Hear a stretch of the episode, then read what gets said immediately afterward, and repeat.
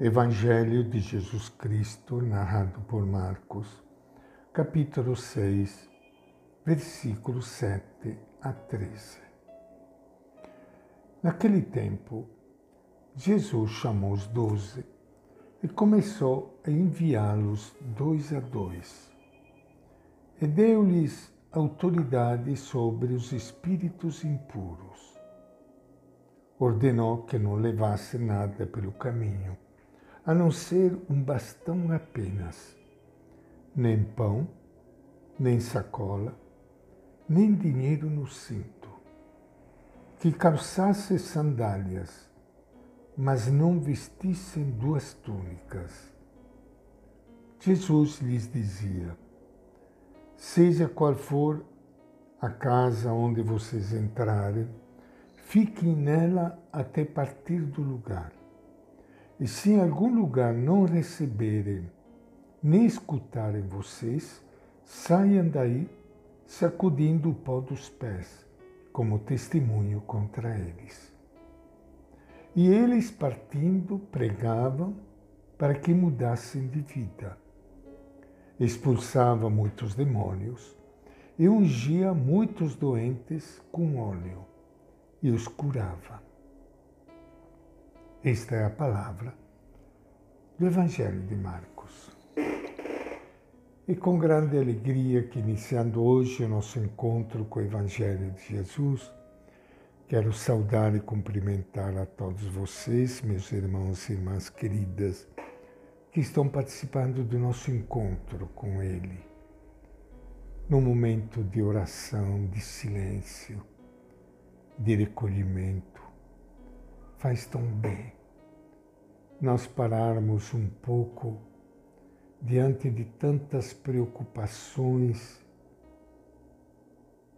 diante de tanta correria e tantos problemas e podermos descansar junto de Deus, aos pés de Jesus, no calor e na luz do Divino Espírito Santo. Marcos nos apresenta aqui o episódio em que Jesus envia os seus discípulos ao mundo, os seus seguidores. Como enviou o primeiro grupo naquela época, ele continua a enviar todos nós. Ele nos manifesta a sua preocupação e nos dá os seus conselhos. Jesus não envia os seus discípulos de qualquer maneira para colaborar no seu projeto do Reino de Deus e prolongar a sua missão, deverão cuidar o seu estilo de vida. Se não for assim, poderão fazer muitas coisas, mas não introduzirão no mundo o seu espírito. Marcos recorda-nos aqui algumas das suas recomendações. Em primeiro lugar, quem são eles para atuar em nome de Jesus? Qual é a sua autoridade? Segundo Marcos, ao enviá-los, Jesus deu-lhes poder sobre os espíritos malignos.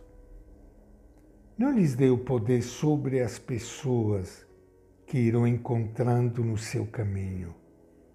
Deu-lhe, sim, autoridade para as libertar do mal.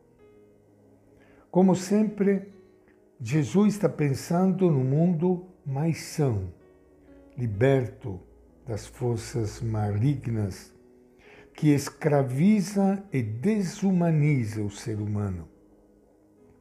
Os seus discípulos introduzirão entre as pessoas a sua força sanadora. Abrirão caminho na sociedade, não utilizando um poder dominador, mas humanizando a vida, aliviando o sofrimento e fazendo aumentar a liberdade e a fraternidade. Só levarão cajado e sandálias. Jesus idealiza os caminhantes, nunca instalados, sempre a caminho não presos a nada nem a ninguém, só com aquilo que é imprescindível, com essa agilidade que Jesus tinha para se tornar presente onde alguém necessitava dele. O báculo de Jesus não é para mandar, mas para caminhar. Não levarão nem pão, nem alfoge, nem dinheiro não devem ficar preocupados com a sua segurança. Leva consigo algo mais importante: o Espírito de Jesus, a sua palavra e a sua autoridade para humanizar a vida das pessoas. Curiosamente, Jesus não está pensando no que devem levar para serem eficazes mas naquilo que não deve levar. Não aconteça que um dia se esqueça dos pobres e vivam fechados no seu próprio bem-estar.